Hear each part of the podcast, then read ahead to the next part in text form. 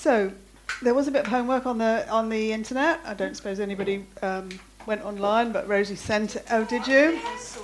Rosie sent an email with the homework. So uh, please look. Next week's homework is already on. So session two, the, the thing to do before session two is already on. Um, I thought I took it easy actually. Read Second Timothy at least three times straight through. That was easy. It used to be every day for a week. Do you remember when we did Second Peter? So, um, so we're going to begin then by thinking about Timothy. You already know some things about Timothy, but um, tell me uh, what you know about Timothy, to whom the letter was written. Yeah, he had a believing mum and grandmother. How long? Where is he? And um, how long has he been there?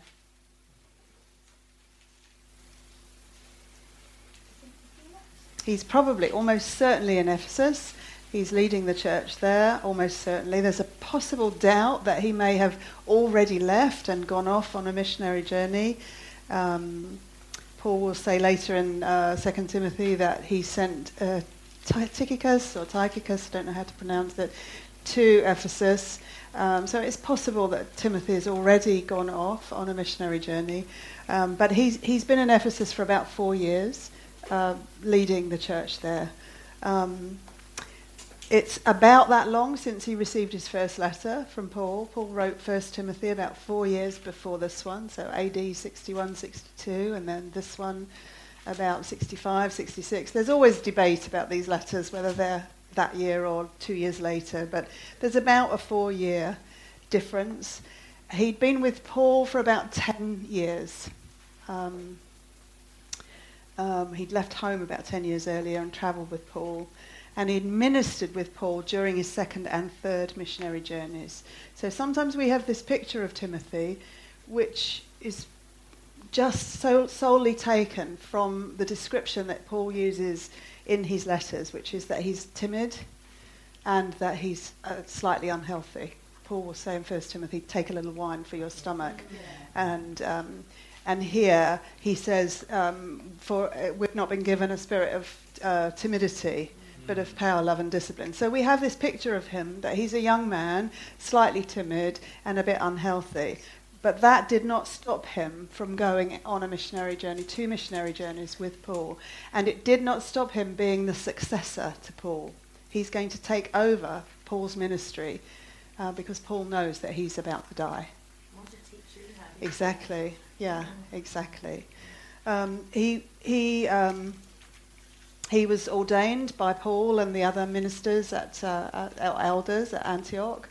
Um, and he ministered in at least five New Testament churches. I'm going to give you the rest the references. We won't look at them, but First Thessalonians chapter 3, verse 1 and 2. Um, 1 Corinthians chapter 4, verse 17. And uh, Philippians, I will read to you. Philippians 2, uh, verse 19 to 22, where Paul writes, But I hope in the Lord Jesus to send Timothy to you shortly, so that I also may be encouraged when I learn of your condition. For I have no one else of kindred spirit who will genuinely be concerned for your welfare, for they all seek after their own interests, not those of Christ Jesus. But you know of his proven worth that he served with me in the furtherance of the gospel like a child serving with his father. So, this is Paul's commendation of Timothy, who he's going to send to, to Philippi to minister to them.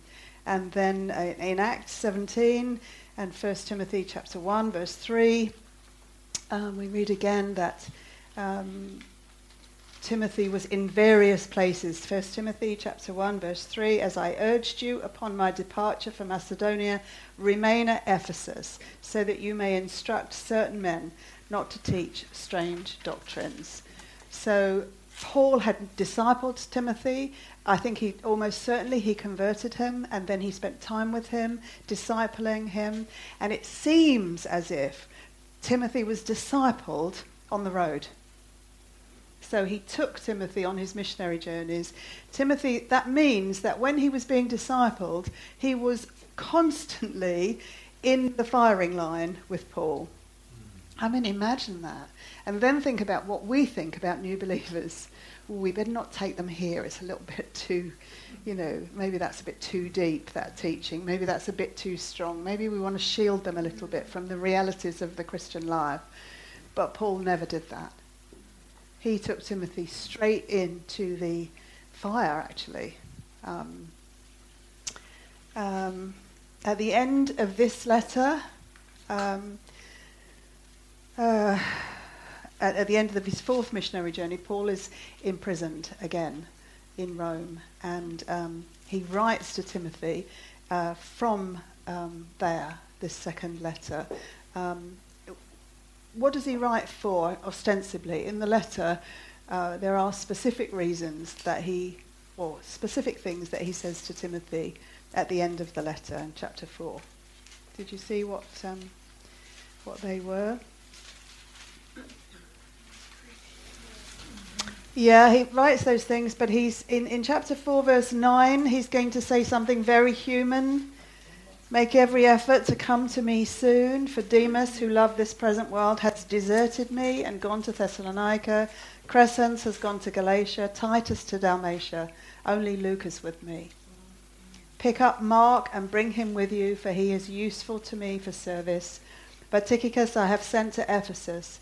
When you come, bring the cloak which I left at Troas and with Carpus, and the books, especially the parchments. Um, and then verse 21 um, make every effort to come before winter. Make every effort to come before winter. Um, so we can, in a little while, we'll have a think about where, what Paul is doing and what it's like for him where he is writing. But but first of all, we're, what we're trying to do is to build up a picture of Timothy. I said this morning, I wish I had put on the homework for this week to do a character study of Timothy. You just go to a concordance and look up his name and then look at all the references in Scripture about him because he is an amazing young man. And uh, his um, discipleship by Paul is really a wonderful picture, I think, of how we could be discipling people um, as we go. Um, in Philippians, Paul said, I have no one like him who is like minded. I have no one like him. Now, when you think that, that Timothy is probably 15 to 20 years younger than Paul, they're not in any way contemporaries. Uh, but Paul took him under his wing and, and decided that he would disciple Timothy. And, um, and he gave him this amazing insight into the way mature Christians live, those with a passion for Jesus. Paul is the one who wrote in 1 Corinthians 11, uh, verse 1, imitate me as I imitate Christ. And Timothy would see that um, as he went around. Um, in his first letter, he describes, I think, what which is the highest accolade really that, that Paul could make for anyone. 1 Timothy chapter 6, verse 11. But flee from these things, you man of God. Paul called Timothy a man of God. Can you imagine? I mean, to be called that by Paul. First Timothy 6, verse 11. Um, and I suppose all of that, really, all of those scriptures, Paul wrote four letters from uh, prison in, uh, when he was first imprisoned in Rome, and all of them mention Timothy being with him. So this is, this is not a timid, uh, well, maybe he is timid, maybe he is a bit unhealthy in his physical body, but this is by no means a person who is afraid and ashamed. So it is all the more striking that Paul will say to him, Do not be ashamed of me or of our Lord. And so, really, it's not that, that Timothy was ashamed.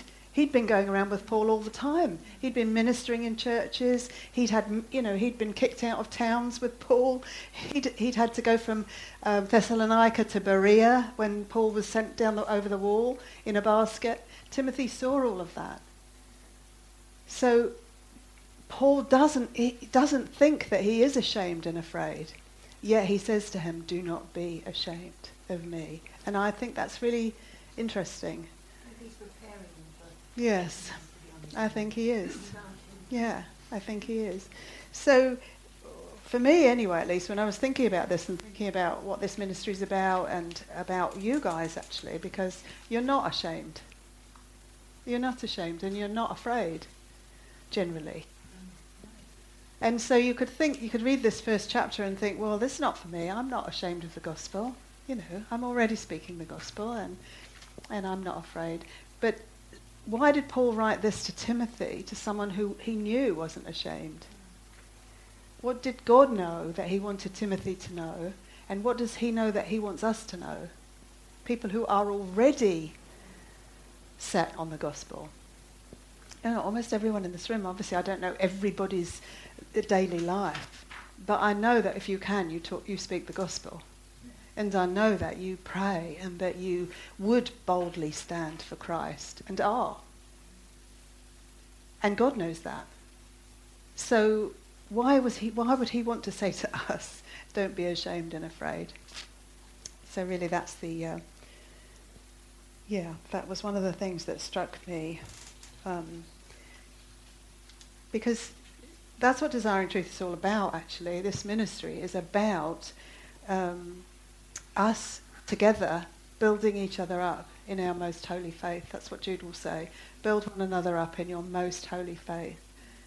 And and that includes the encouragement to not be ashamed and not be afraid. God will say to, uh, through Moses to Joshua, be strong and courageous. That's to a man who wanted to go into the promised land 40 years before. That's not to a man who shrunk back. That's to a man who's been with Moses and who, who has been willing to stand with Moses and would have been willing to go into the promised land.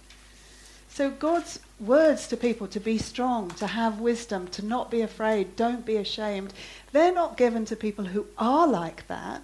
They're given to people who are, have already decided to follow God. And so, yeah, that interests me. Why, why is that? And, um, and why is it that Paul wrote this letter at this time to Timothy? Um, what did he know? What did God know? about what Timothy would have to face, and what does he know about what we're about to face as we go in. Um, hmm? Yeah, I think persecution. Um, persecution for the church as a whole, but certainly for Timothy as an individual. Um, Paul writes to, what, what would you say his letter gave to Timothy? I mean, if you just had to what was he trying to do for Timothy? Encourage him. Encourage him. One, that's one big word. He was trying to encourage him and prepare him, strengthen him. Don't you think he was? He wanted to strengthen him and encourage him. And and straight away, I think to myself, well, Paul was writing the words of God, and he his his purpose was to strengthen and encourage Timothy. That must mean that the word of God actually does strengthen and encourage us. Which must also mean that when we're trying to strengthen and encourage one another, we really surely should be doing that with the actual Word of God. You know, I mean, how many times I met with someone just recently and um, she's going through a lot of trouble and she's getting together with other people who've gone through the same trouble as her. And that, that's good in some ways because you can relate to one another. But if you're not sharing God's word with one another, then actually ultimately what you're doing is all descending into one lower and lower and lower pit because you can't help me with your words. I don't know how many times I've written in cards to, to people that I have known who've lost children or who've lost a partner, their spouse or whatever, you know, siblings or friends, and I've said, I, I don't have any words. Because that you don't have words for that. And that's the reality of our lives as Christians. Only God's word strengthens and encourages. And only God's word can get us into those, places where we can say, I am not ashamed of the gospel. Even when we know what it's going to cost us. Um, so I, that was another thing that God's word actually does strengthen and encourage us, and uh, we are to use it with one another and with the people who are around us. Um, what do you know about the times that, that Paul was writing in? What was happening in the Roman Empire at that time? Do you know? Nero, he was the emperor. So, what was happening under Nero? Lots of persecution. Why was that coming in? Why was the persecution? What started it and why was it continuing? Yeah, they saw Christianity as a threat, but particularly Nero. Nero was um, mad. And, um, and he was losing his grip on the empire, and he needed a scapegoat. And the easiest scapegoat were the Christians, because they were not accepted by anybody.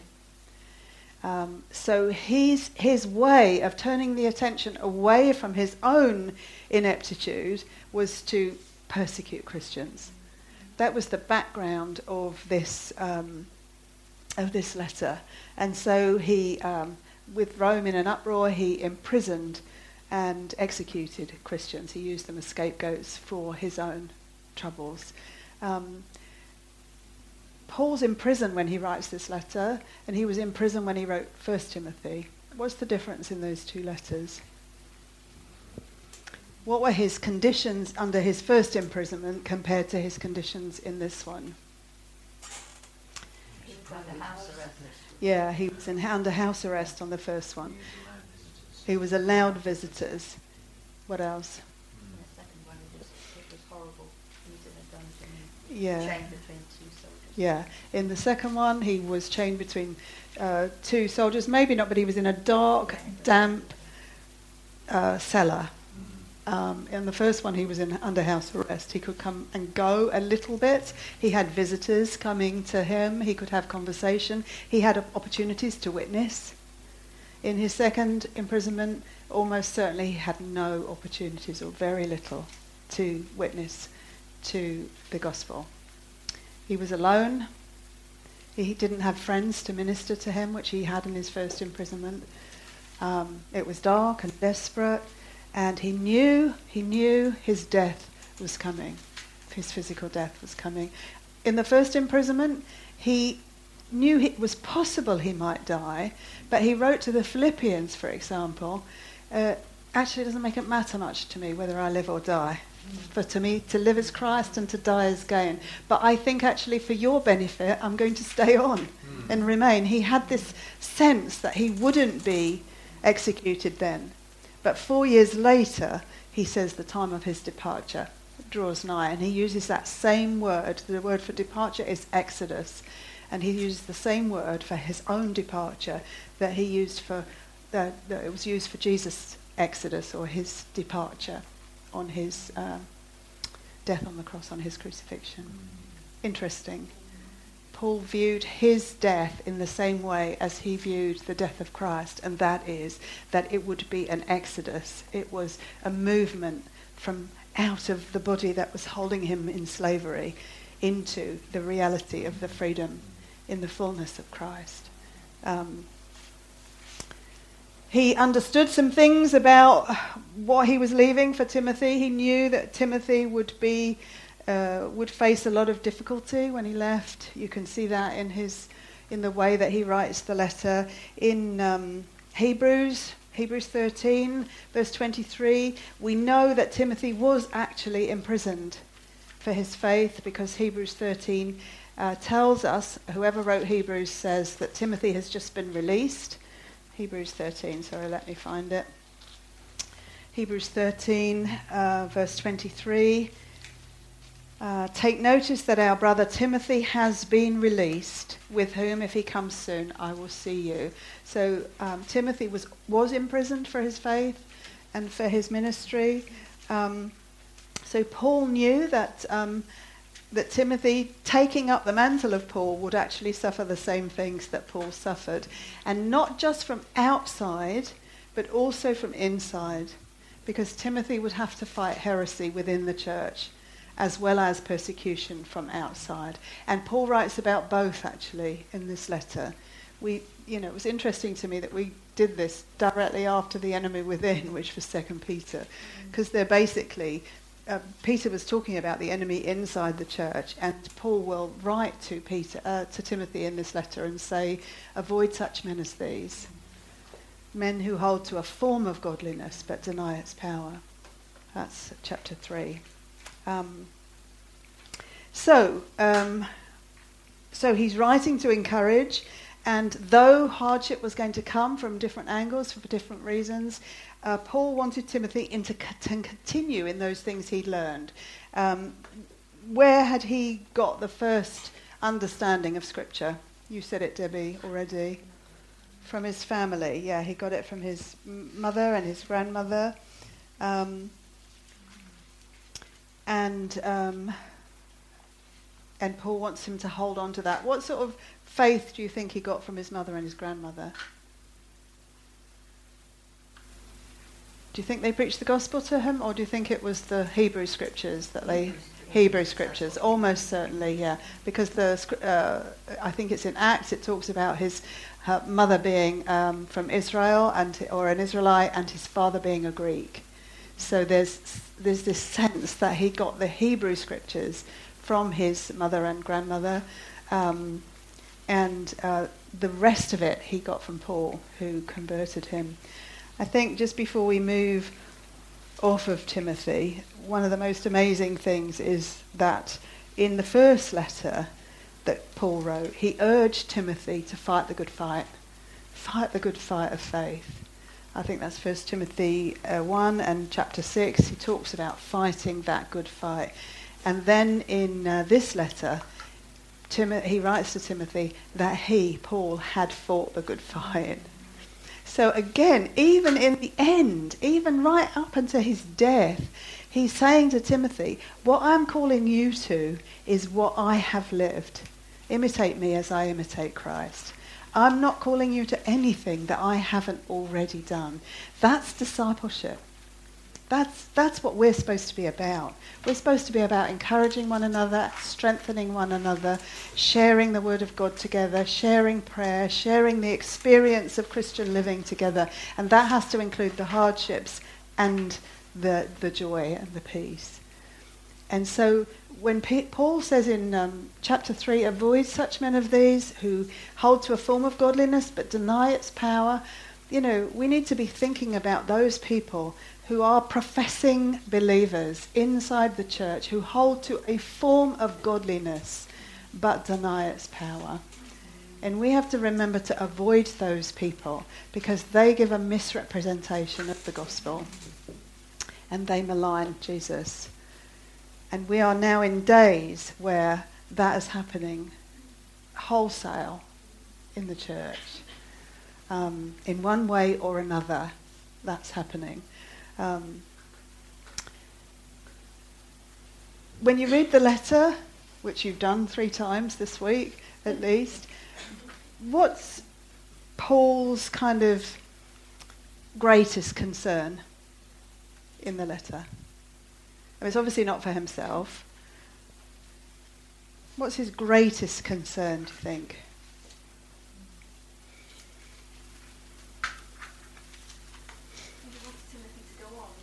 Yeah, why? Yeah, continue the work. Why is that? I mean, yes, that's absolutely right, but to spread the gospel, because for Paul, the only important thing was the gospel of the grace of God. I mean, in Acts chapter 20, I think it's verse 24, he says, I do not consider my life of any account except that I may fulfill the ministry that was given to me by the Lord.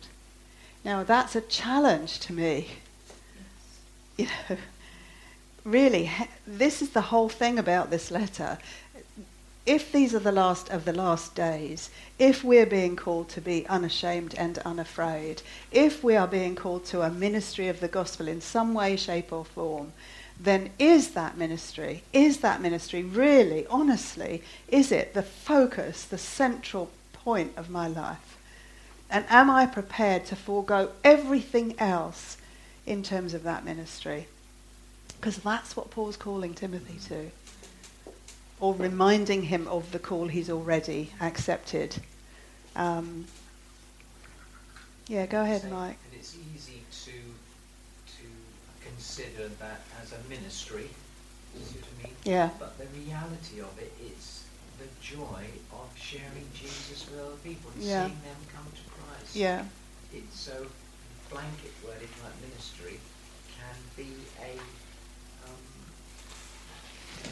a a cover Yeah. for not doing that. Yeah. I see what you mean. Yeah. Yeah. And I think for Paul in this letter, I mean, he, Timothy, he talks about Timothy's specific gifts, um, but the ministry of the gospel is all of ours. We're all ministers of the gospel. Um, so, uh, so the question still remains: Is it the central focus of my life? Am I prepared to forego everything else? Because if it is, you will be persecuted. Yes. No And. I will have a hard time. Not just a hard time from people outside, but a hard time from people inside. And that's the. And not even not even only those two things.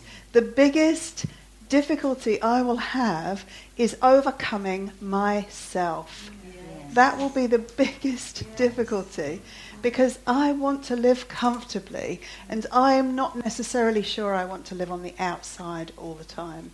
And I'm not sure that I want to be thought of as a fundamental, uh, you know, extremist, radical. I'm not sure that I want that tag on me, that reputation. I'm going to have to take the insults inside the church and outside the church. I'm going to have to take the mockery and the scoffing from the unbelievers and also from within the church.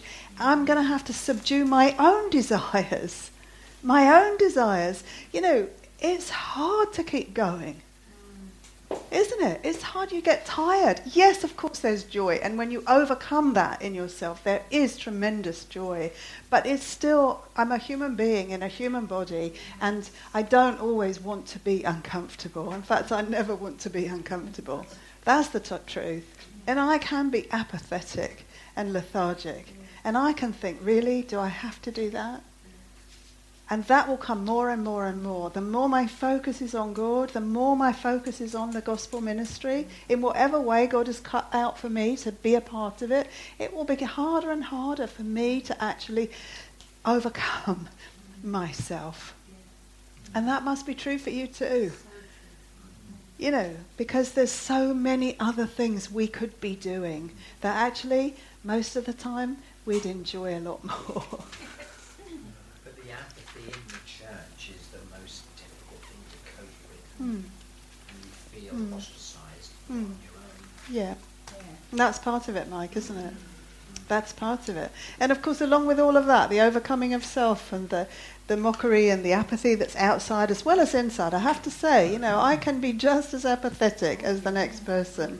And so, but when you do overcome all of that, you have the enemy, of course, as well, whispering in your ear. So there is this constant fighting going on. That's what we talked about last time in the in the conference. You know, fighting for freedom. That's part of it. Fighting for the freedom that we know we have in Christ. The freedom to have the joy and the peace and to and to lay hold of that for ourselves and to, to live an overcoming life.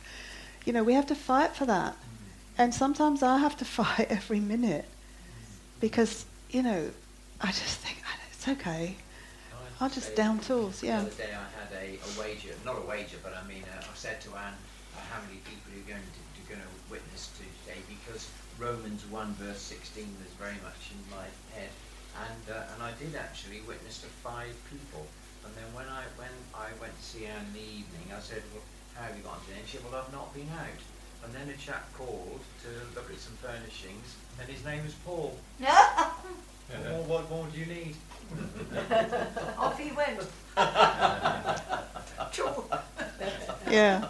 I don't think I'd like to take a wager with you, Mark. I really don't. I think I might have boshed him. Yeah, just, you know. How many people have you? Exactly. Oh my goodness. Okay, so moving swiftly on, Yes. Mike. Um, I'll be quiet now. no, no, don't be quiet. No, just don't bet me how many people I'm going to bring to the Lord. Thank you, Anne. Yeah, absolutely. Um, so um, I think all of these things I, I said about doing a character study of Timothy. I think it would be really good to do. Paul, we always talk about Paul. He's an amazing man of God, and and everybody knows about him. But Timothy's just one of those guys. You know, you, you've kind of got him in a slot, and you think you know him, but actually, when you do the study, you don't know him. I mean, his his is an amazing story too, and an amazing life lived for God. And um, I think one of the things that that did for me when I looked at it was that it helped me to understand that God calls me, that He calls all of us to the same sort of amazing ministry that He called Timothy. You know, I had Paul sort of up there just underneath Jesus. Mm. You know, if you'd asked me who did I want to be in Scripture, I would say very often I'd say Paul before I thought of saying Jesus because I thought well, I can never be Jesus. But you know, I'd love to be like Paul. But you know, actually, when you read about these people, as I say, when I read about Timothy, I thought, you know, I wouldn't have minded being Timothy, and actually, I, perhaps I could have been Timothy. He's more attainable, perhaps. Mm. And very likable, very likable when you read about Yeah, him yeah. and his faithfulness Do and we know what happened to him? Uh, I think he probably was executed at some stage, but I don't know. I don't know. So, if you had to, if you were looking at the letter just as it is, four chapters, and you were saying it, Paul was kind of issuing or reiterating a call on Timothy's life, um, not in specifics of gospel ministry, but in, in how he had to actually live. Could you give two words to it? It's a call to something and something not unafraid and unashamed. So it's a call to to live his life in a certain way. Yeah, holy, definitely. Focus on God. Focus on God. So actually taking that, Caroline, what I think that I saw in there, that it's a call to separation. He has to separate himself from the things that will take him away from his focus on God. So uh, separate himself from from family, from earthly pleasures, from um, even from himself, almost as I've said, separate himself from the distractions of his life. In fact, Paul will say to him, "Flee from uh, uh, earthly lusts." I think that's in his first letter. Yeah, and I actually think it may be that Paul is calling him to celibacy, to, to not be married. I'm not sure about that, but I think it's possible that he's calling him to that. But definitely to a call, a call to separation, which actually is a call to holiness, Yes. because holiness is being separated for God. Um, so, so a call to separation, and another word I had. Can you think of another word in light of the hardships that he's going to face? Faithfulness, steadfastness, perseverance, endurance. I had endurance, a call to endurance and separation. That, um, yeah. And a call to live unafraid and unashamed. That you can take directly out of the scripture itself. Um, a call to fulfill the Great Commission, which all of us have. So, this call, that's what I meant, I suppose. This is a call on each one of us. It's a call to gospel ministry, a call to the whole of the gospel. Paul says in, um, I think when he's writing, or when he gathers, gathers the um, elders together, you know, when he calls them together at Miletus, and he says, I did not shrink from, from teaching you, basically, the whole counsel of God. That's what he called the gospel, the whole counsel of God. Because what is the gospel? Yeah, it's good news. But, but what is the gospel? When it's in its entirety, it's the gospel of Jesus Christ or the gospel of the grace of God. It's the gospel of the grace of God. And the grace of God is the whole of our Christian life. It's how we come to the Lord. It's how we work for the Lord. It's, it's how we'll end up with the Lord. It's everything He does with us, to us, through us in our life. So for Paul, the gospel wasn't just for God so loved the world that He gave His only begotten Son. It was that, but it wasn't only that. It was the whole of, of the Christian life. And really, um, to be in the ministry of the gospel, I mean, that's what our call is. Every part of your life is called to the gospel ministry. When you became a believer, you became a part of the gospel ministry. You may have a different part, different role in that ministry to me, but you have a part in that ministry. You received the Great Commission. Go into all the world and make disciples, teaching them to do all that I commanded you. That's a commission to each of us. You received a call to contend earnestly for the faith, Jude will say. that was once for all laid down to the saints. You received a call to build yourselves up on your most holy faith. You received a call to, um, to snatch people from the fire, Jude will say. That's your call and my call. And that scares me. that scares me. It scares me that I'm to put every other thing aside and answer that call on my life. And it scares me to think that I've already said yes to it. When you believed in the Lord Jesus, you said yes to that call. And insofar as you as we understand it and, and we decide to go along with it, our lives will witness to the Lord and his grace his amazing grace that is sufficient even for people like me. Um, we've said that Paul was in Ephesus when um, he, uh, uh, Timothy was in Ephesus, sorry, when um, he received this letter. I can't imagine what he felt like when he re- when he read it. I mean, I just yeah. Um, and when Paul in chapter 3 says, Know this, that in the last days difficult times will come, times of stress, um, uh, what again struck me mostly was that, that God knew that those times would come. So I was thinking about that and me. God, I mean, Paul introduces himself to Timothy as the apostle of Jesus Christ. Why does he have to do that to Timothy? He's been walking with him and, and teaching him. Timothy knows he's an apostle. So it was almost all of a sudden I could see that God was through Paul saying this letter's going to go not just to Timothy or the church that he's ministering to. It's going to go on and on and on. Whether Paul understood that or not, I don't know. But I understood that this is a letter to me from the apostle Paul, from God through the apostle Paul to me. Because he said I was one born out of time. Yes. Because he was not an Exactly. The other apostles. Yes. Yes. And I think that's a picture actually of Israel in the last days that Paul was brought to the Lord suddenly, cataclysmically. He saw the Lord Jesus Christ.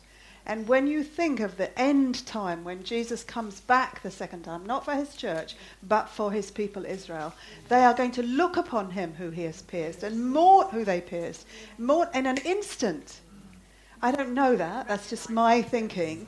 That, that maybe Israel, the nation of Israel, at the end of time, at the end of the tribulation, will come to Christ in that moment, as Paul did, because he talks about him untimely born. And I wonder if he's, if God is giving us a clue about how the nation will come. And they will not to- say know the Lord. Yeah. Because they You will all know know. Yeah. Just as Paul knew him straight away. Lord, Lord. Um, so anyway, that's all by the by. Um, so God knew that the hard times would come. He knew that you and I, living in these last of the last days, would face difficult times. He knew that we would struggle to overcome ourselves, that we would struggle to focus on the Lord, that we would struggle with gospel ministry because it's hard and relentless and because there's so much opposition. And so he wrote this letter to us to tell us all that he'd already prepared. And um, yeah, and the, in the first chapter, he starts to talk to Timothy about how he's already prepared Timothy for the work that he's calling him to do. Um, so I, I've said really that he, Paul reminds Timothy of the foundation that's already been laid in his life. Um, so yeah, what what's the foundation consist of? If you just read through 2 Timothy chapter 1, why don't we read, uh, just go read 2 Timothy chapter 1. Just read a few verses. Yeah, I mean, I just imagine Timothy holding on to that letter. Definitely. And it must have been reread and reread. And Definitely. Gone, Definitely. You know, to remind himself that, you know, this is this is my purpose. Yeah. This is what I've been called. Mm. Because he must have, when Paul went, you know, died, he must have been very bereft. Absolutely. But and I, I can imagine, you know, taking out Mm. whatever it was on. on Parchment, probably, yeah, scrolls. Mm, definitely. But, but the amazing thing is, it's a legacy for us. Yeah. as well, and, you know, Yeah. it's, it's just, it, Yeah.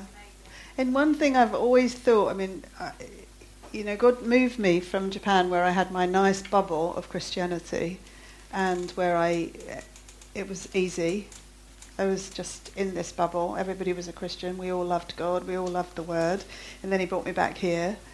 And so I had to leave all the people who had been really instrumental in my growth in, in the Lord.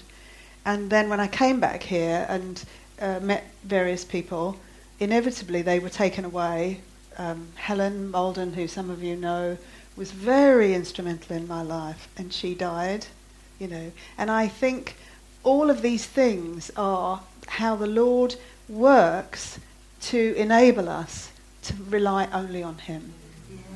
And I, so that's, it's following what you're saying about Timothy. I'm sure he was bereft, but by the time Paul went, he was ready. He was ready. Yeah. Yeah, definitely. And that's such a great assurance, isn't it? That, that when these people go, that we do rely on, that we do look up to. Um, you know, great men and women of God that we might listen to, or when they go, we're ready. We're ready for it. Absolutely preparing um, to put back. Yeah, I think definitely. Yeah, definitely. And again, Simon, that's what we need to be doing, isn't it? Who are we going to pass on to mm. when we go? So, 2 Timothy chapter 1, just uh, we'll read through the chapter. Um, yeah, a few verses each.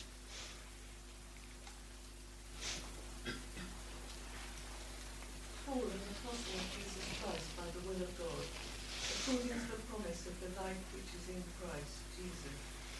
To Timothy, a beloved son, grace mercy and peace from God the Father and Christ Jesus our Lord. Thank God in his June. I serve a clear conscience the way my forefathers did, as I constantly remember you in my prayers, night and day, longing to see you, even as I recall your tears, so that I may be filled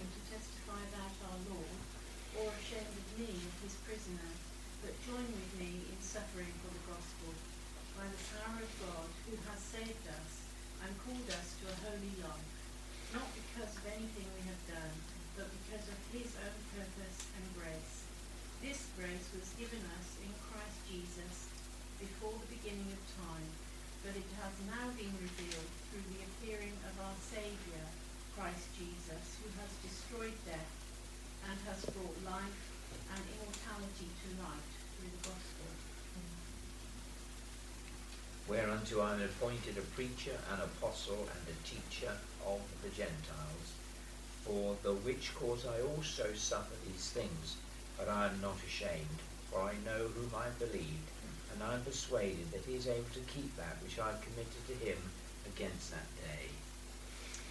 Hold fast the pattern of sound words which you have heard from me, in faith and love which are in Christ Jesus. But good things that good thing which committed to you, keep by the Holy Spirit who dwells in us. You're aware that all who are in Asia turned away from me. Among them are Phygelus and Hermogenes.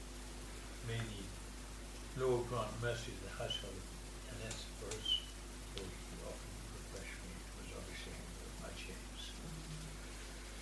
When he was when he was in Rome, he eagerly searched for me and found me. The Lord granted him to find mercy from the Lord on that day. You know very well what services he rendered Thank you.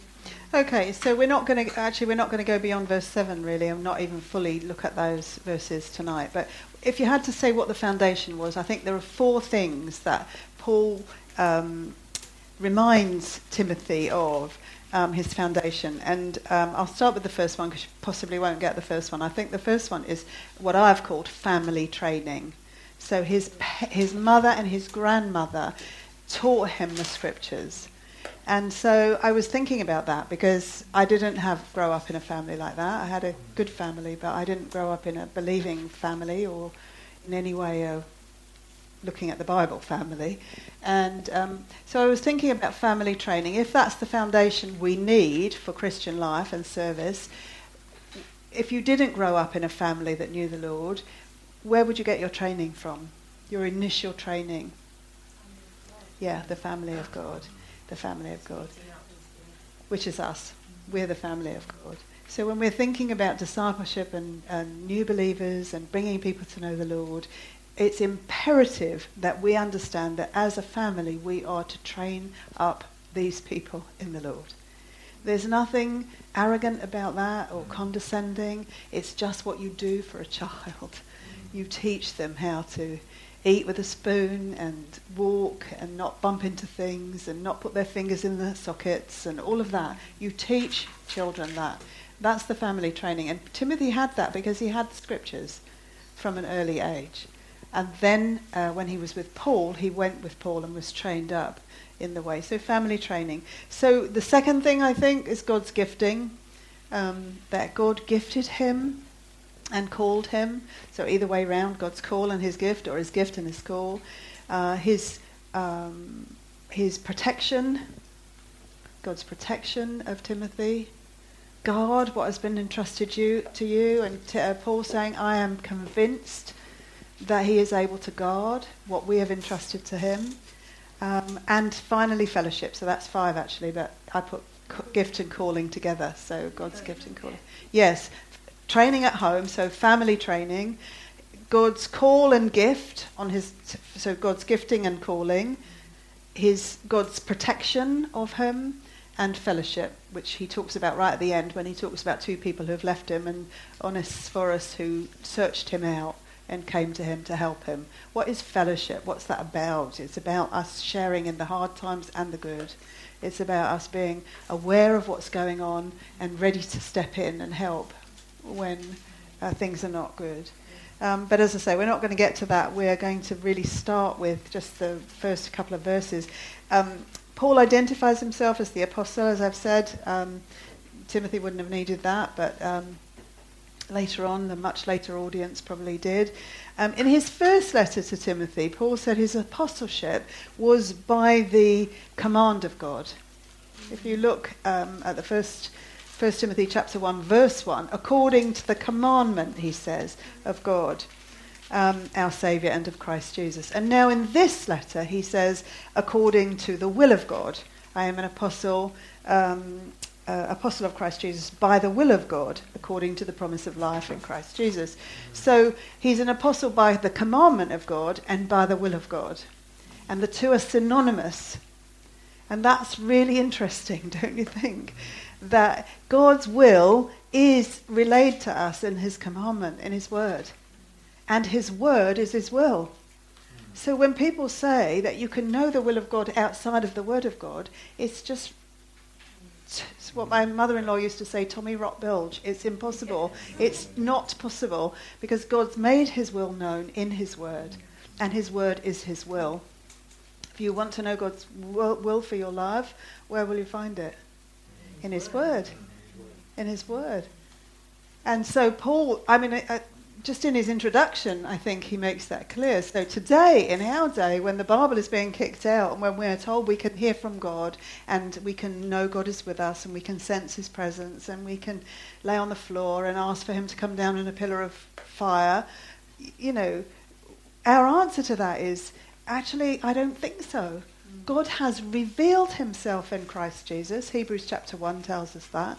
Hebrews 1, verse 1 to 3, that in the last days, God spoke, in the earlier days, He spoke in the prophets in many portions and in many ways, but in these last days, He has spoken to us in His Son. Isn't it interesting? Could I just say Mm. Paul never mentions that fact, does he? I mean, he's a Pharisee above the Sadducees, Yes. trained by Gamaliel. Yeah. He's.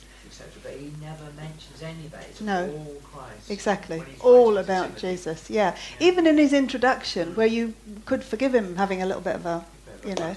Hmm, but no, he doesn't. So, um, yeah, so just a, you know, his will is his word, and his word is his will, same thing. And he's an apostle by those things. And he says it's according to the promise of life that is in Christ Jesus. What is the promise of life in Christ Jesus? Everlasting life, Mm. eternal. Yeah, eternal life, fulfilled life. How does Jesus describe eternal life? In John chapter 10, I came that you had life and life abundant, abundant life. And when we think about eternal life and when we think about God, we tend to think about God and eternal life as after. It's like there. Whether we look up or, or beyond, it's always there. And God is there. And when I go through the door called death, He'll be there. But Paul never thought that way. Go ahead. The invincible power of the Holy Spirit in you today. Today, that's right. And the promise of life is life now, Yeah. today, Yeah. today. So for Paul, when he's thinking about his, his departure, his death, he's, he knows he will not face that alone. He's not going to walk through the door of death alone. He's going to walk through it with the Lord, who's going to be here on this side and across the other side and in the doorway. He's, he's totally and utterly convinced that the promise of life in Christ Jesus is now and then and forever. And he lives his whole life accordingly. And really, I mean, honestly, I think we could spend all day in this verse because I don't live my life that way. I don't. When I think about it, I want to, and I try to, and I and I talk to myself about practicing the presence of God and understanding that it's now and not just. And I know that's true, and some days I experience it, but mostly I forget, and I think about when I go to be with God, when I see God, when I'm like Him in some time in the future. I know He's with me now, but do I live actually in the in the practical, experiential presence of God now? And if I did, what difference would that make to my life? What difference would it make to my ministry? What difference would it make to my anxiety or my fear or my shame or any of those things? See, that's what Paul's saying. He's setting up, even in his introduction, before he gets to do not be ashamed, he's saying, we have the promise of life, this life, this abundant, eternal life that's now. Before he's going to call Timothy to anything. Just like Peter would say, these precious and magnificent promises, now lay hold of them. Paul will say, we have this abundant life in Christ. Um, and knowing all of that, he's able to say totally freely to Timothy, grace and peace be with you. Doesn't he say that? He says, um, grace, mercy, and peace from God the Father and Christ Jesus our Lord. Um, do you say that to people? I mean, honestly, wouldn't you feel a bit arrogant? Oh, Caroline, God's sending you grace and peace and mercy. It's like, who am I to say that? Who am I to say that? But Paul didn't think that because. th- no, I know, but that's what I'm saying. Can I live in that understanding? That it's not arrogant, it's the reality. Yes, it's exactly. And that I am to speak grace and peace to you. Yeah, Isn't it? You've like seen it to Yeah. other people. Yeah. We know Yeah. it's not coming from No. arrogance, but just some people sort of Oh, yeah. used to that. exactly. You say the word Exactly. that you're a Christian, they always think you're arrogant. That's a whole nother subject. Story. Yeah. But I, I suppose. I was Mm, just thinking at the door as people walked out mm. of the church, for instance. Oh, right, He yeah. said to me, grace, mercy and peace from God the Father and Christ Jesus our Lord. I say, oh my goodness, thank you. I Yeah. really Yeah. There you go. That's it. That's it. And so, really, that's my point. We should be saying that to one another. We should be reminding each other of the grace and the mercy and the peace of God that's in Christ Jesus. And that He's in you and He's in me. And I can speak those words to you. And you can speak them to me. And, and, and Paul just no qualms. He just spoke them to Timothy. Grace, mercy, and peace to you in Christ Jesus. Okay, and then um, Paul, who knew Timothy's weaknesses, remember, because he travelled with him, um, he is going to say to him that he gives thanks for him. I thank God whom I serve with a clear conscience, the way my forefathers did, as I constantly remember you in my prayers night and day. So, two things there. How were his fathers, how do they have, forefathers, how do they have a clear conscience? And why could he I say? to be remembering him in prayer or remembering people in prayer. Okay. Because he says, I thank God whom I serve with a clear conscience, whom I serve with a clear conscience, the way my forefathers did, as I constantly remember. So I'm not, you know, maybe, but I would. They live by the law, so is that what he's meaning? I think that's exactly what he's meaning. Yes. Expect of them to be Yes, I think that the righteous Jew or Israelite looked forward to the coming of Messiah and therefore went through all the ceremonial sacrifices and therefore could serve God with a clear conscience if it came from their heart. Um, and I think that's what Paul's referring to. Now, on this side of the cross, he's saying he's doing it because he knows Messiah has come. So he's still serving God with a clear conscience because he has understood the reality of, of his salvation in Christ. And so that's the first point. But then constantly remember you in my prayers day and night, e- longing to see you, even as I recall your tears, so that I may be filled with joy. So this idea of Paul praying for Timothy day and night. Why do you think he's doing that? Because of his weaknesses. Because of his weaknesses. Because of his weaknesses. Got my choice to do. Yeah. No, no, that's okay. Why else? Why would he pray for Timothy day and night? That's what Maria said, so we're in agreement. Yeah. That's because he knew what he was going to have to face. I think that he, he knew what he was going to have to face. I think, sorry, I think No. he's putting himself in that place. 'cause Definitely. He can't be there, so Yeah. he's- yeah. I think so. Okay. He is. I think he's got compassion for Timothy. He's got concern for him because he knows the hardships he's going to face. He knows Timothy's weaknesses, as I say. He knows his fra- frailty. He loves his son. Yeah, he loves him with God's love. He looks, he looks upon him as a son. As a son, And- and we exactly. pray for our Yeah, families. we pray for our families. But who does that remind you of? Jesus. Of course. And what's the Lord Jesus doing right now? Right, He's praying for us day and night, interceding for us. Why is he praying for us day and night? because we're weak and frail, because he has compassion and concern for us, because he knows what we're going to face, and he knows how little we are able to face it alone. And he knows what we need. Paul knew what Timothy needed. He knew Timothy because he'd lived with him and walked with him. And Jesus knows you because he's lived with you and walked with you. And he knows exactly what to pray for, when to pray. I mean, I just, the psalmist says that he will answer us before we pray. before we pray, yeah. Because he knows. So, I mean, just that whole thing that Paul, who, who is the one who said, imitate me as I imitate Christ, is actually saying to Timothy, I pray for you day and night. And that is an imitation of what Christ is doing right now. If, Mm. if you don't have this witness in yourself, you are none of his. Yes. Unfortunately, because he has no communication with you unless his spirit is within you. Yeah, It's a frightening um, statement, isn't it it? is, but Concerning statement. But I think what was more concerning to me, Mike, was the fact that uh, Paul prayed like that for Timothy out of genuine love and concern for him. And I'm, I, I'm forced to ask myself, how many of my fellow believers do I pray like that for? And do I pray day and night? And I'll have to say, no, I don't. I don't pray day and night for you. I don't. I know. Well, thank you. Yes. In time of need, maybe, if I knew a particular need. So I think that this is what, what God is trying to. Sh- I mean, that's what I felt He showed me through these few verses. That Jesus' work didn't. He said on the cross, it is finished. Tetelestai, paid in full. It is finished. But his work wasn't finished because he's still interceding for us. He's still praying for us. The Holy Spirit is still praying for us with groans too deep to utter. So that work of prayer is still going on. And it is perfect because he knows exactly what we need when we need it.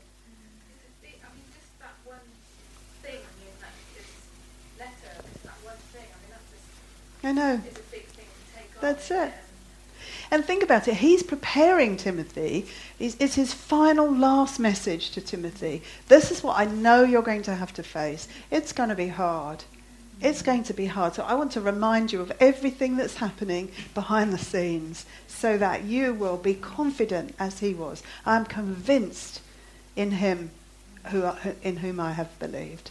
So it's this, this understanding. And I think that for us, if we're going out to face this world in this ministry, we have to be absolutely confident of the one in whom we have believed. And we have to be sure that he is praying for us and that our weakness is not news to him. He knows it.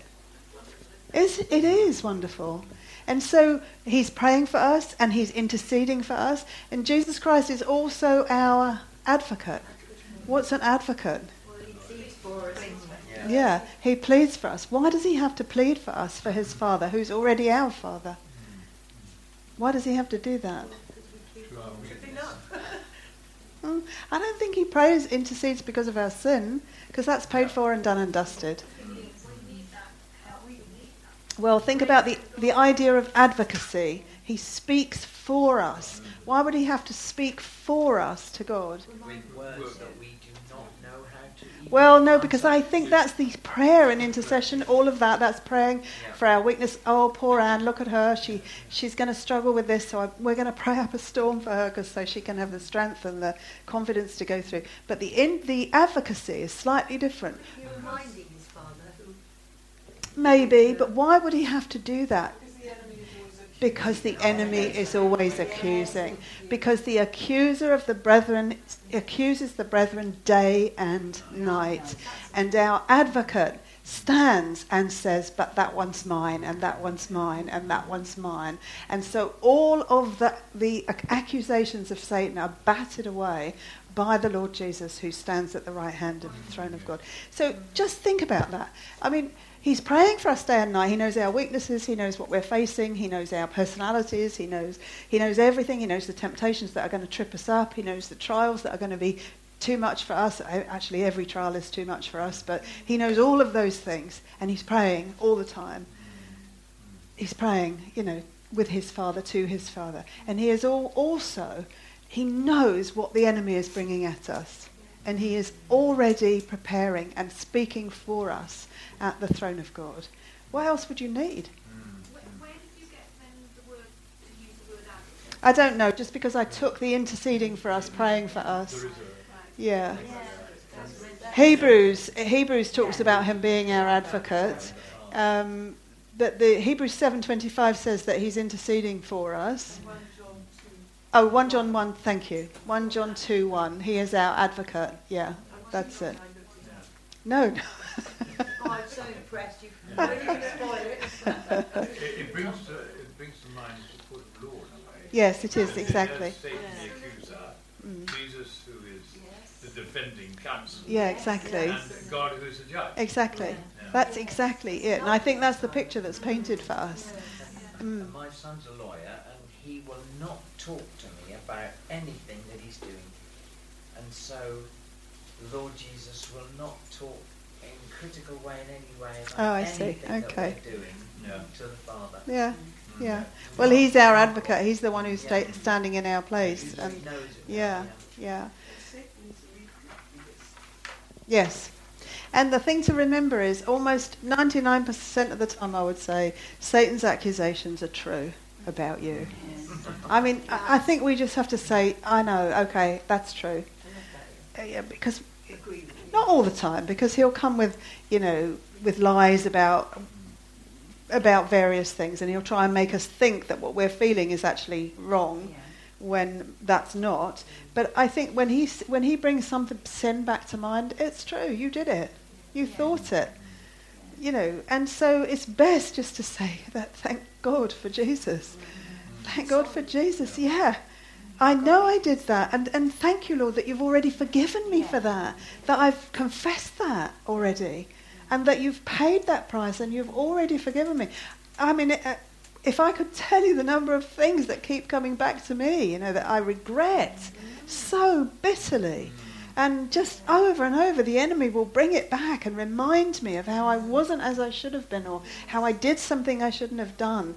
And if I couldn't stand on the word that tells me my sins are covered by the blood of Jesus, that I am totally and utterly forgiven in the beloved, that I am a redeemed child of God, that it's all paid for, I don't know what I'd do. And so I feel like that that's what Jesus is doing when he is there at the throne of God. He is batting away the accusations of the enemy and reminding me, actually, to do the same thing.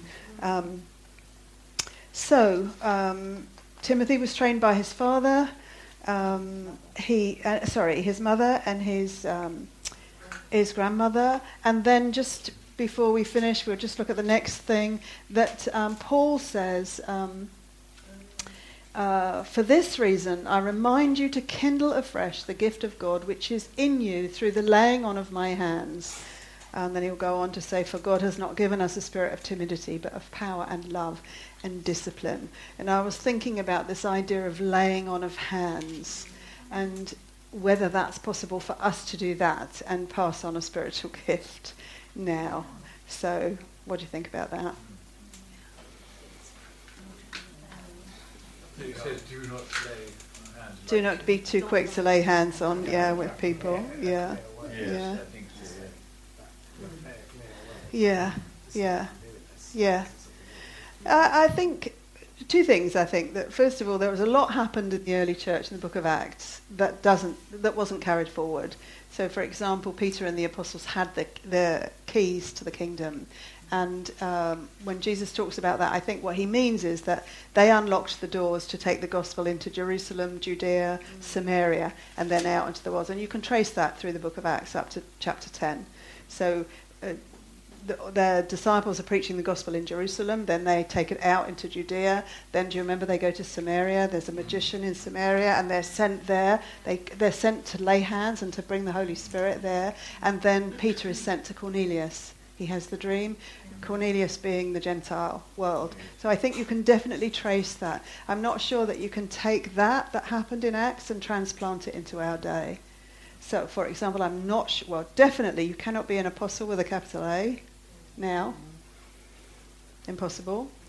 Um, because the church is built on the foundation of the apostles and the prophets. If it's built on the foundation of the apostles and the prophets, how can we have more apostles? Because you'd be having going up the wall rather than in the foundation.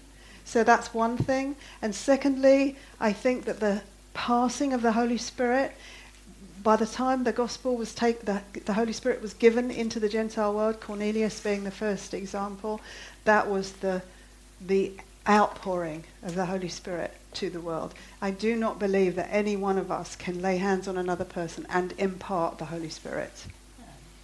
You cannot do that. Only God can give the Spirit. Only God can give the Spirit. And if that's true, the Holy Spirit gives the gifts.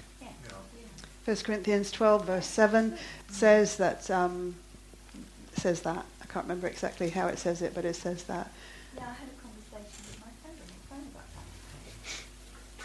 Because Somebody was going on about it. Yeah, And I said I'd actually walked out of a, of a seminar because they were trying to, people were trying to force others to speak in tongues Yeah. and get the gift of prophecy. Yeah, yeah, and yeah. yeah, yeah, yeah, yeah. yeah, And I thought, and I said to him, no, you can't. yeah. I think the, the um, in fact, we'll go there. 1 Corinthians 12, verse 7. Um, 1 Corinthians chapter 12. Um, well, actually, verse 4. We'll start in verse 4. Now, there are varieties of gifts, but the same Spirit. And there are varieties of ministries and the same Lord. There are varieties of effects, but the same God who works all things in all persons. To each one is given the manifestation of the Spirit for the common good. So there's this sense here that um, that, uh, where are we? Sorry, verse 4. Um, it's the Spirit who, who gives the gifts. He's the one who decides which gifts you have. It's the Lord who gives the type of ministry you have within the body. There are varieties of ministries and the same Lord. And there are varieties of effects. It's God who brings the results of your ministry. So there's the Holy Spirit giving the gift. There's the Lord giving you the area of service, which is what ministry means, area of service. And there's the Father who brings about the results of that. Um, now, that doesn't mean that I'm against the laying on of hands generally because I think that there is a case that can be made for um, praying for one another, Yes. and particularly for eldership to pray for younger believers if they're going out on mission, if they if they have a particular need, if they because there is a sense of when we're together, excuse me, we're praying for the same thing. We're asking the Lord to do what only He can do. And we're laying hands on people. There is a confidence that comes from that. Um, when godly people pray like that for us. Uh, they do. I think that's a specific. I think what Rich said that would be a specific thing. Um, It seems to say in verse 14 in Timothy uh, to guard it, so not to Yeah. use it, but going backward about exactly. Exactly. Yeah. Because it's, uh, it says guard through the Holy Spirit. Yeah. Yeah. Treasures. Treasure. entrusted to you. Yeah. Yeah.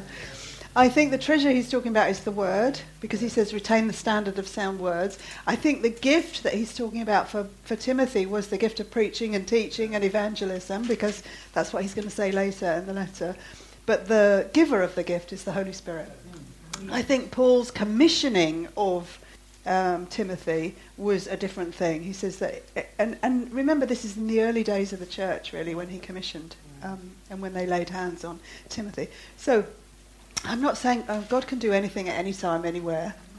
I'm not trying to say He cannot do, um, cannot use you to impart a gift. But you know, I sent out that, um, that girl to the office. yeah, Well, that wasn't garden was it?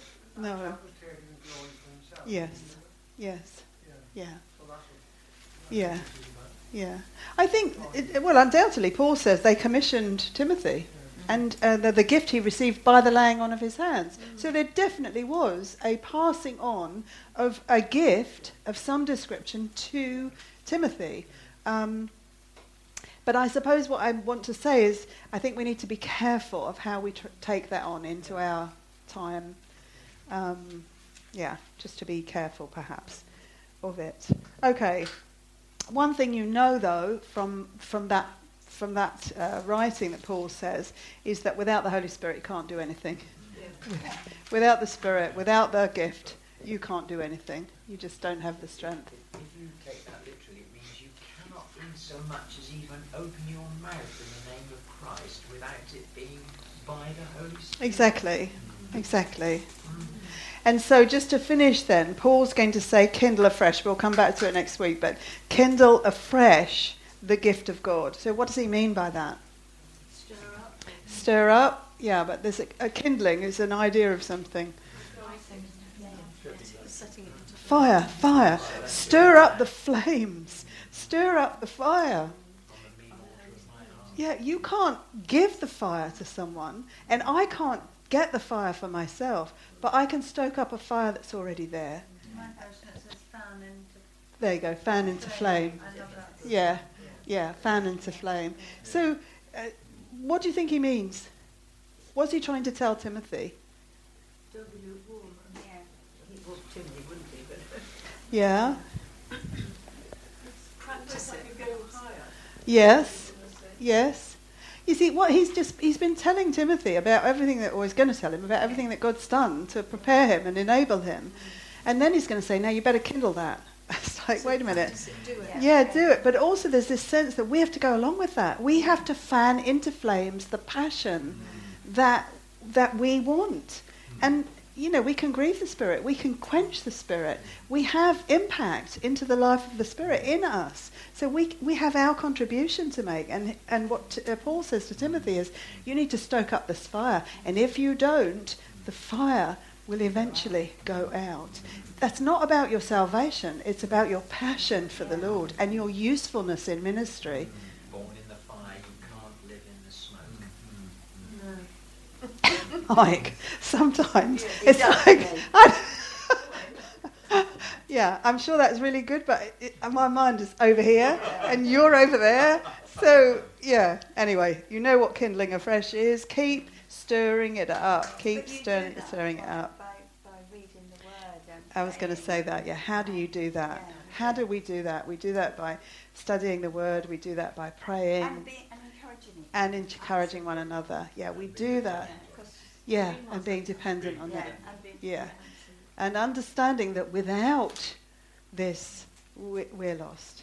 The thing is, Paul's not talking about salvation, he's talking about passion in ministry. And if you don't have passion for ministry, this ministry of the gospel, I'm not talking about a specific ministry, I'm talking about the whole ministry we're all involved in. If there's no passion, you will be like the church became in Ephesus. You have forsaken your first love. And you will start to do things by rote, and they, they might be good things, but they won't be for love of God. And that's the thing. So Paul's writing to Timothy, keep kindling this, keep stirring it up. His gifts are evangelism, teaching, and preaching. Keep stirring that up. Keep encouraging one another. And I suppose that's a great way to end, isn't it? That, that's what God's telling us. Kindle afresh. Kindle afresh. So, Father, thank you. Thank you for your word. Thank you that there's so much here. Thank you, Lord, that, um, well, just always, as always, we could go back and do the whole thing again and find all sorts of other treasures in this word. Thank you for it, Lord. Thank you for the treasure that you have um, given us to guard, Lord. Help us to stir up the flames of our zeal and our passion, Lord. Help us to go along with your work. Help us to decide to really focus on you and to, that every other thing in our life will take second place, Lord, to this, to you and to the service of the gospel. And I pray, Lord, for every one of us here that we will be encouraged and strengthened throughout this week as we do the things we know to do and put our trust in you. In Jesus' name, amen.